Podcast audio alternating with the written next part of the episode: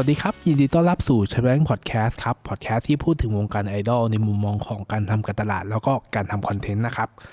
เข้าสู่ EP ที่ 25 ครับ เป็น EP ในช่วงสิ้นเดือนเมษายนพอดีนะครับ ผมหายไป 2 อาทิตย์ครับ เพราะว่ามีภารกิจเกี่ยวกับการสอนนะครับ ก็เลยได้มีเวลาอีกครั้งหนึ่งในช่วงสัปดาห์นี้นะครับ มาจัดพอดแคสต์ EP ใหม่นะครับ ต้องบอกงี้ครับว่าช่วงตลอดเดือนเมษายนเป็นเดือนที่ค่อนข้างหนักมากๆครับ ในมุมมองของการสถานการณ์ของโควิดนะครับ เพราะว่าด้วยจำนวนผู้ติดเชื้อที่เยอะมากขึ้นนะครับ รวมไปถึงมีผู้เสียชีวิตที่เยอะขึ้นนะครับ แบบกราฟค่อนข้างชันนะครับ ก็เลยทำให้ทุกอย่างดูแย่ไปหมดนะครับ ก็ก็คงเป็นสาเหตุในเรื่องของการบริหารจัดการนะครับที่ จากภาครัฐนะครับ ที่เราอาจจะรู้กันอยู่แล้วครับ ว่าแบบตอนนี้มันสถานการณ์มันแย่ขนาดไหนนะครับ เราก็หวังว่าน่าจะมีบางอย่างมีการเปลี่ยนแปลงครั้งใหญ่ที่มันดีขึ้นในเร็ววันนี้นะครับ อีกอย่างหนึ่งครับต้องไม่พูดถึงไม่ได้ก็คือการสูญเสียบุคลากรด้านวงการบันเทิงของนาคอมนะครับ ซึ่งผมก็ต้องขอแสดงความเสียใจกับทางครอบครัวของนาคอม รวมไปถึงทุกคนนะครับที่เสียชีวิตในช่วงที่มีสถานการณ์โควิด ในช่วงนี้นะครับ ด้วยด้วยสาเหตุของการบริหารจัดการที่ไม่ดีเอาซะเลยนะครับ ก็กลับมาถึงตัว EP นี้นะครับ ซึ่งมันก็มีความเชื่อมโยงเกี่ยวกับโควิดนั่นแหละครับ เพราะว่าเราอย่างที่รู้นะครับว่าโควิดเองทำให้ทุกอย่างเปลี่ยนไปหมดนะครับ ในแง่ของทั้งธุรกิจเอง หรือแม้กระทั่งการบริหารเองนะครับ รวมไปถึง ไอดอลด้วยเช่นกันนะครับ จริงๆ แล้วเดือนเมษายนควรจะเป็นเดือนที่เรามีความสุขมากๆ เพราะว่ามันเป็นช่วงเทศกาลวันหยุดที่มีวันหยุดเยอะมากนะครับรวมไปถึงมีสงการนะครับมีเทศกาลสงการซึ่งส่วนใหญ่แล้วเราก็จะไปเที่ยวกันนะครับ แต่พอพอมาเจอสถานการณ์โควิดที่มันแย่ลง ซึ่งแย่แย่ที่สุดตั้งแต่เราเจอมานะครับในประเทศไทยมันก็เลยทำให้ทุกอย่างเปลี่ยนไปหมดเลยครับ แผนทุกอย่างที่จะมีงานที่มีแพลนว่าจะมีซึ่งจริงแล้ว หลาย ๆ งานถูกกองมารวมกันที่จะเกิดขึ้นในช่วงเมษายนนะครับ ไม่ว่าจะกีฬาสีเอง หรือว่าจะงานคอนเสิร์ตงานอะไรต่างๆ ถูกเลื่อนไปหมดเลยครับ อย่างไม่มีกำหนดนะครับ ตอนนี้ก็ได้แต่ลุ้นแค่ว่าสถานการณ์มันจะดีขึ้นเมื่อไหร่ ซึ่งเราก็ยังไม่รู้แน่นอนครับว่า ตอนนี้มันจะดีขึ้นณ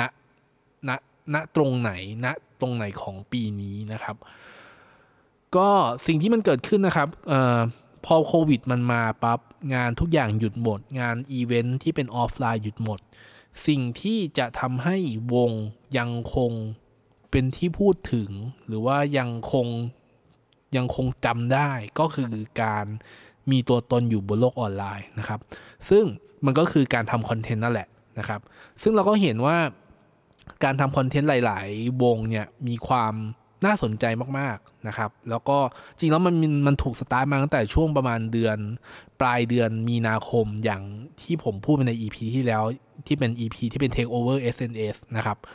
เราเห็นว่าตัว CGM เองหรือว่า BNK เองเริ่มมีการทำ Take Over เอา member มาดูแลมาควบคุมตัวเอ่อตัวเอ่อตัว account หลักของวงนะครับ ซึ่งก็ได้รับความ ผมว่าประสบความสำเร็จค่อนข้างพอสมควรเลยนะ เพราะว่ามีคนติดตามแล้วก็มีคนอยากดูว่า แต่ละคนจะมีวิธีการบริหารจัดการยังไงบ้างก็ลองไปฟังตอนที่ EP ที่ 24 ได้นะครับ ผมพูดถึงไปเรียบร้อยแล้ว แต่พอมาถึงตอน EP เนี้ยคือ EP เนี้ยผมจะพูดถึงว่าตอนนี้มันมีคอนเทนต์ที่มันหลากหลายมากขึ้นกว่าเดิมอีกนะครับ จากก่อนสัก EP ช่วงเดือนกุมภาพันธ์ผมพูดถึงไปแล้วเรื่อง Creative Content นะครับ ครั้งนี้ก็ไม่พูดถึงไม่ได้ครับ เพราะมันเป็นอีกเลเวลหนึ่งของการทำ Creative Content นะครับ หรือว่าการมีคอนเทนต์ที่รูปแบบใหม่ ๆ ที่แบบมันดูน่าสนใจเพิ่มมากขึ้นนะครับ ก็มาดูไล่เลยละกันครับ ผมจะจับอันที่ดูน่าสนใจนะครับ ก็อย่างฝั่ง CGM นะครับ ก็นอกจากตัวคอนเทนต์ที่มีอยู่ปกติก็คืออย่างมี Live From Home นะครับ ก็คือเป็นคอนเทนต์ที่เหมือนกับตู้ปลาตู้ปลาที่อยู่ที่บ้านนะครับ ก็มีคอนเทนต์ใหม่ 2 อันนะครับ ก็คือมีซิทคอมนะครับมีซิทคอมชื่อว่าดอมหาสนุกนะครับ แล้วก็มีอีกคอนเทนต์หนึ่งชื่อว่า CGM48 Review จุดจุด From Home นะครับ ซึ่งพูดทีละอันนะครับซิทคอมก็คือแบบง่ายๆครับ ก็คือเป็นละครสั้นนะครับ ประมาณ8ถึง10 นาทีนะครับ ก็เป็นละครที่มีการถ่ายทำไว้ก่อนหน้านี้ มีการสต็อกไว้ก่อนหน้านี้แล้ว ซึ่งความน่าสนใจมันอยู่ที่ว่ามีการแอบถ่ายทำตั้งแต่ช่วงก่อนเมลอน ก่อนซิงเกิลที่2 Melon Juice อีกนะครับ ซึ่งระยะเวลาประมาณเป็นปีครับ เป็นปีกว่าจะเอามาฉายในช่วงเวลานี้ ซึ่ง ด้วยเนื้อหาด้วยอะไรเงี้ยผมอยากให้ลองไปติดตามดูนะครับ ก็ปล่อยหัวโล่งๆครับ แล้วก็ลองไปดูแล้วกันครับว่าวิธีการแสดงของน้องๆ หรือมุมมองอีกมุมมองหนึ่งของน้องๆ เป็นยังไงบ้างนะครับ ซึ่งตอนนี้ฉายไปแล้ว 3 EP ครับ แล้วก็ feedback ค่อนข้างดีพอสมควรนะครับ ถ้าไม่นับ comment ที่เป็น negative ที่บอกว่า ที่มีการคาดหวังการแสดงที่ดีกว่านี้ครับ ผมยังผมถึงบอกว่าอยากให้ลองแบบปล่อยหัวโล่งๆครับ แล้วก็เพื่อความบันเทิงครับ ให้ดูเพื่อความบันเทิง แล้วคุณก็จะรู้สึกว่าคอนเทนต์อย่างเงี้ยมันสนุกมาก แล้วก็ด้วยด้วยก็ด้วยด้วยขนาดของคอนเทนต์ผมจะเรียกเป็นคอนเทนต์ bite size อะซึ่งมันขนาดแบบเคี้ยวง่ายครับเป็น snackable เคี้ยวง่าย ดูง่าย ดูจบเร็ว ไม่ต้องเข้าใจ ไม่ต้องทำความเข้าใจยากคือปล่อยไปตามคอนเทนต์ปล่อยไปตามละครที่ไหลมา เราก็มีความสุขกับมันมีความบันเทิงกับมัน ทุกอย่างถ้าวัตถุประสงค์คุณได้รับความบันเทิงนี่คือ มันบรรลุถึงวัตถุประสงค์ของการทำคอนเทนต์นี้แล้วนะครับ อย่างที่บอกครับว่ามันมีการบันทึกไว้ก่อนหน้านี้แล้วเป็นปีดังนั้นแล้ว การเปลี่ยนแปลงเมื่อเทียบกันกับปัจจุบัน แต่ว่า มาเทียบกันกับตัวที่เป็นในในซิทคอมเนี่ยมันอาจจะดูแตกต่างกันประมาณหนึ่งแล้วกันนะครับ ก็อีกอันนึง CGM Review จุดจุด from home นะครับ ก็เป็นวิดีโอที่ให้ member แต่ละคนไป record มาว่าเออแต่ละคนน่ะมี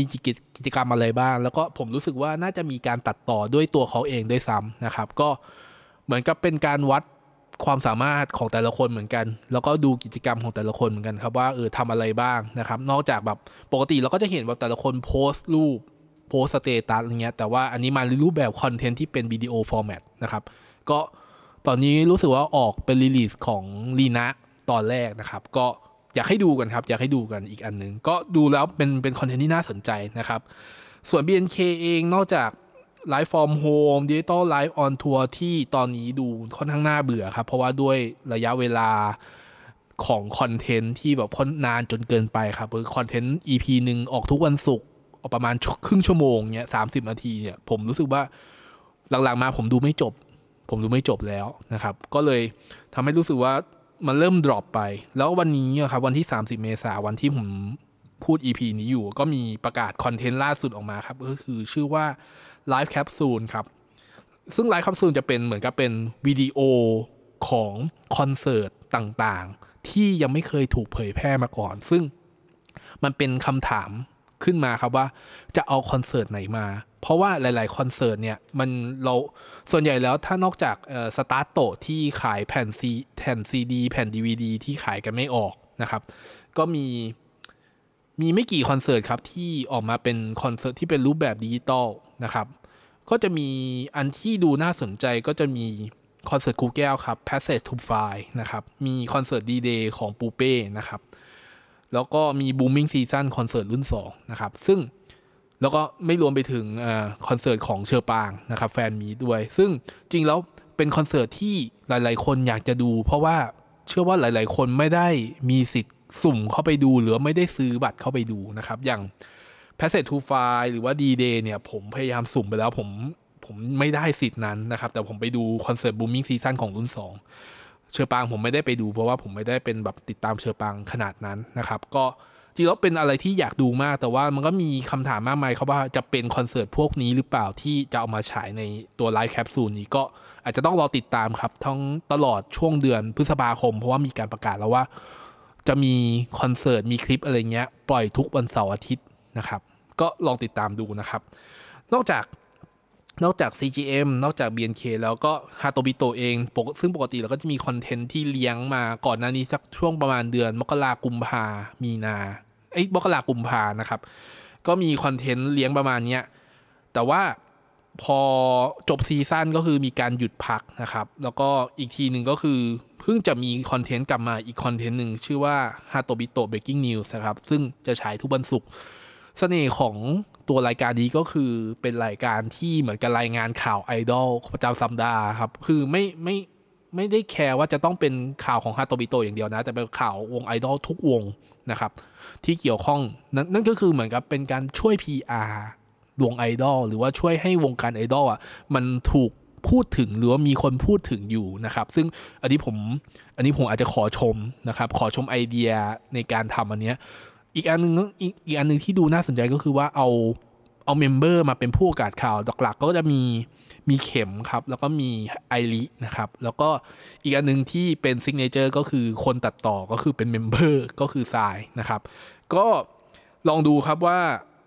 ตอนนี้คืออย่างอย่างตัว Breaking News มีออกมา 2 EP แล้วนะครับ ก็อยากให้ลองติดตามดูนะครับ ในเพจใน YouTube Channel ของ Hatobito นะครับ อีกอันนึงที่เป็นอีกอันนึงที่เป็นตัวคอนเทนต์ออกมาก็คือเป็นไดอารี่นะครับ ก็คือเป็นมีเป็นไดอารี่ตอนแรกก็คือชื่อกนกทรายนะครับกนกทรายไดอารี่ก็เป็นบล็อกนะครับเป็น vlog vlog นะครับที่เก็บ นั่นโน่นนี่นะครับ อย่างตอนตอนที่เผยแพร่ล่าสุดก็คือ EP หนึ่งก็คือเป็นคอนตั้งแต่คอนเสิร์ตล่าสุดนะครับของ Hatobito นะครับ ก็ลองไปติดตามดูได้ครับ แล้วก็ช่วงพฤษภาคมก็มีการประกาศแล้วครับว่าจะมีแบบมีไลฟ์ของแต่ละ member ทุกคนตลอดทั้งเดือนพฤษภาคมนะครับ ก็นั่นคือสิ่งที่มันจะทำให้อย่างน้อยคือยังมีการ connect กันระหว่างแฟนคลับกับตัว member อยู่นะครับในในช่วงระหว่างที่แบบไม่มีอีเวนต์ไม่มีงานใด ๆ นะครับ มาถึงวงอีกวงหนึ่งครับ เป็นฟีวง Fever นะครับ วง Fever ก็จะมีคล้ายๆกับตัว BNK กับ CGM ก็คือมี Live from Home นะครับ แต่ว่าเขาเป็นแบบ Fever Live from Home นะครับ Saturday Fever Live นะครับ ซึ่งแบบปกติเราก็จะมีแบบเป็นไลฟ์ที่รวมกันประมาณสัก 3-4 member มี 3-4 คนนะครับมามามารวมกัน 1 ครั้งนะครับ ทุกวันเสาร์นะครับ ก็ ยังคงมีอยู่แต่ว่าในรูปแบบ format เป็นไลฟ์นะครับเป็นแบบเป็นซูมนะครับเป็นแบบเป็นเป็นการ call เป็น video call เข้ามา แล้วก็อีกอันหนึ่งก็คือมีเพิ่งมีประกาศเอ้ยไม่ใช่เพิ่งมีประกาศสิ ก็คือทำไลฟ์ของแต่ละ member ในเพจส่วนตัวนะครับ ซึ่งก่อนหน้านี้ก็Fever ก็ทำมาประมาณนี้อยู่แล้วนะครับวงที่ผมยังไม่เคยพูดถึงในพอดแคสต์เลยก็คือวง p r e s s e l นะครับ ซึ่งวง p r e s s e l เองเพิ่งมีการประกาศครับ มีการประกาศว่า มีจะมีการพูดคุยกับแฟนคลับนะครับ ผ่านผ่านแอปพลิเคชัน Zoom นะครับ ผ่านแอปพลิเคชัน Zoom ซึ่งความน่าสนใจที่นอกเหนือจากการใช้แอปพลิเคชัน Zoom ก็คือว่ามีการแจกลิงก์แอปพลิเคชันเอ่อมีการแจกลิงก์เพื่อเข้าไปที่ในหน้า Zoom ครับ แต่ว่าเป็นการแจกลิงก์ใน Open Chat Line Open Chat นะครับ ซึ่งโดยปกติแล้วถ้าเราจะประกาศเนี่ยเราก็แปะประกาศในหน้าเพจก็ได้นะ แต่ว่า ถ้าเราอยากจะ build community ที่มันจะให้คนมาติดตามเยอะมากขึ้น วิธีนี้คือเหมือนเป็น tricky มันอาจจะแบบกึ่งกึ่งฉลาดครับผมว่าเป็น tricky ที่ฉลาดนะว่าที่จะทำให้คนน่ะมาติดตามวงมากขึ้น โดยที่มาอยู่ใน community community ของ Line Open Chat ของ p r e s e l มากขึ้นนะครับ ก็ดูแล้วดูน่าสนใจดีครับ แล้วก็เป็น format ใหม่ ๆ ที่คนจะทำคนคนคนเลือกใช้นะครับ วงอื่นๆ ก็มีการที่จะปล่อยคอนเทนต์แต่เป็นรูปแบบอื่นๆ เช่น อาจจะมีวง4EVE เองปล่อย MV ใหม่นะครับ RedSpin ปล่อยซิงเกิลใหม่อย่างนี้เป็นต้นนะครับ ซึ่งอันนี้ข้อมูลพวกนี้ก็คือผมได้มาจาก Hatobito Breaking News นะครับ ซึ่งทั้งหมดทั้งมวลหรือเออผมผมตกไปอันหนึ่งก็คืออย่าง Fever เองก็คือใช้ช่วงเวลานี้ก็คือปล่อยวงปล่อย MV ใหม่ล่าสุดปล่อยเพลงใหม่ล่าสุดช่วงก่อนสงกรานต์นะครับ ซึ่งเป็นเพลงที่เป็นซิงเกิลที่บอส คุณกานต์ The Parkinson มาลองนะครับ ซึ่งลองไปฟังกันดูครับ ในในสตรีมมิ่งทุกช่องทางมีหมดแล้วครับ รวมไปถึงใน YouTube มี MV ด้วยนะครับ ซึ่ง MV สวยมากนะครับ คราวนี้ผมมาดูว่ามาดูว่าทิศทางที่ผมมองว่ามันน่าจะเป็นในช่วงเดือนตั้งแต่มิพฤษภา มิถุนา อาจจะยิงยาวกรกฎาอาจจะจบแบบ Q Q สองข้ามไป Q สามนะครับ ว่ามันมีอะไรดูน่าสนใจบ้าง แล้วมันน่าจะเป็นยังไงบ้างในแง่ของคอนเทนต์นะครับ อย่างแรกครับ การมาของเพจคอนเทนต์แล้วก็เพจออนไลน์อีเวนต์น่าจะมีกลับมาอีกครั้งหนึ่ง เพราะว่าช่วงช่วงที่ผ่านมาครับ อย่างแบบพวกเพจคอนเทนต์หรือเพจออนไลน์อีเวนต์อะไรทั้งหลายอะ่ะอย่าง BNK เองมีจับมือออนไลน์นะครับ CGM มีจับมือออนไลน์นะครับมี Hatobito นะครับมี Siam Dream นะครับที่หรือว่า Sumomo เองถ้าผมจำไม่ผิดนะอันนี้ถ้าจำผิดผมขออภัยนะครับ Sumomo เองคือมีมีออนไลน์อีเวนต์เพื่อให้คนซื้อบัตรเข้าไป เพื่อจองสล็อตในการพูดคุยกับ member กับสมาชิกในวงนะครับ ซึ่งไอ้พวกเนี้ยผมเชื่อว่ามันจะกลับมาเร็วๆวันนี้แน่นอนนะครับแล้วมันจะมีน่าจะมีการจองแน่นอน อย่างของ CGM เองอันนี้น่าเป็นห่วงนิดนึง เพราะว่า CGM เองอะ่ะมีบัตรจับมือที่ค้างเอาไว้ตั้งแต่ซิงเกิลที่ 2 พอสมควร อย่างของผมเองอะผมมีบัตรจำมือประมาณ 12 ใบมั้งที่ยังคาอยู่ใน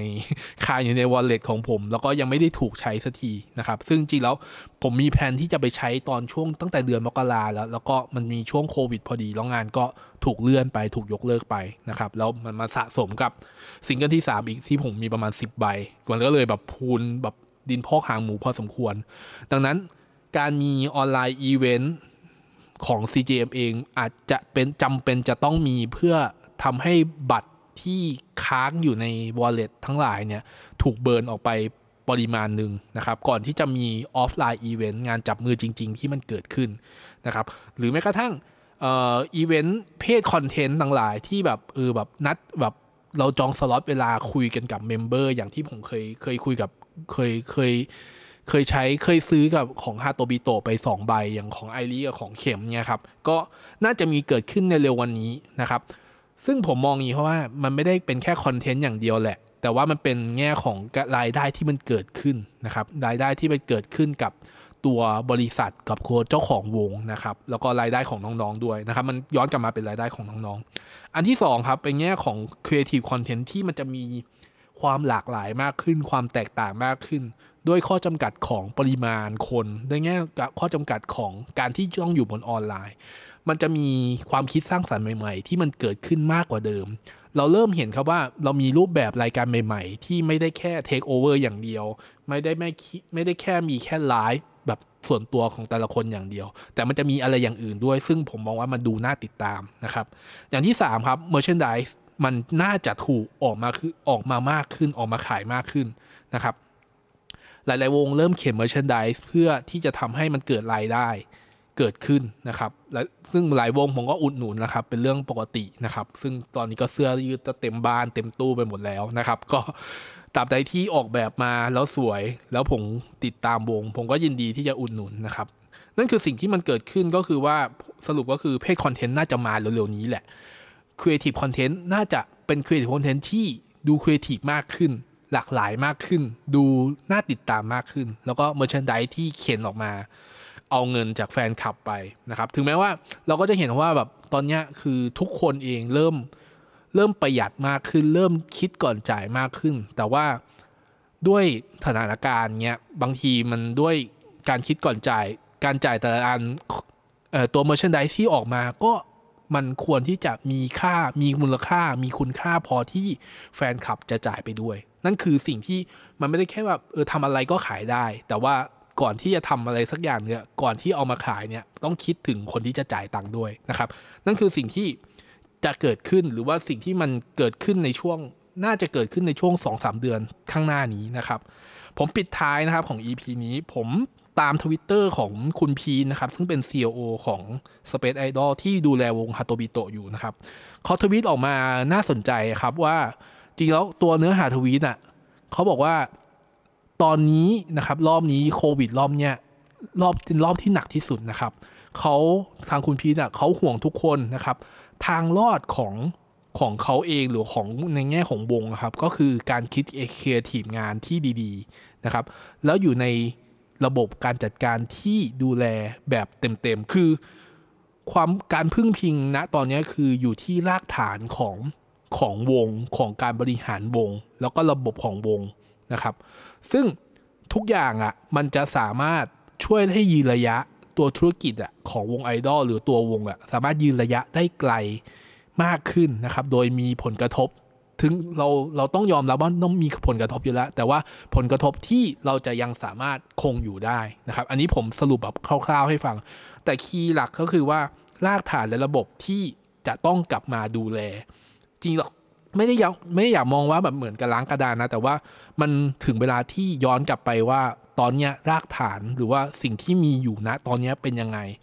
ช่วงนี้คือเป็นช่วงที่ซ่อมแซมแล้วต้องกลับมาตั้งหลักให้ได้เร็วที่สุดด้วยการมีครีเอทีฟที่มันดีขึ้น ที่มันจะสามารถทำให้ดึงดูดคนยังคงอยู่ มันตอนนี้มันไม่ถึงแค่แบบช่วง acquisition คือคนดึงคนเข้ามาใหม่นะ แต่ว่าคนเก่าๆ ที่ยังเป็นแฟนเบสที่ยังคงติดตามอยู่จะทำไงให้เขารู้สึกว่าเขาอะยังมีตัวตนอยู่นะ เขาอะไม่ได้เขาเราไม่ได้ลืมเขา แต่ว่าเราจะยังคงอยู่กับเขาไปเรื่อยๆนะครับ นั่นคือสิ่งที่จะพูดถึงใน EP นี้นะครับ ก็หวังว่าน่าจะมองเป็นภาพรวมให้ภาพชัดมากขึ้นนะครับ ว่าตอนนี้คอนเทนต์ตอนนี้มันเป็นยุคจนช่วงที่จะทำให้เราในแง่ของผู้บริโภคอะสนใจแล้วติดตามคอนเทนต์ได้สนุกขึ้นด้วยคอนเทนต์ที่มันหลากหลายมากขึ้นยังไงก็ รักใครเชียร์ใครชอบใครติดตามวงไหนก็ไปติดตามแต่แต่ละช่องทางนะครับ แต่ว่าผมเชื่อว่าถ้าเราดูคอนเทนต์อย่างสนุกอย่างมีความสุข ทุกอย่างมันจะสนุกขึ้นไปด้วยนะครับ เอาไว้เจอกันใน EP หน้าครับ สวัสดีครับ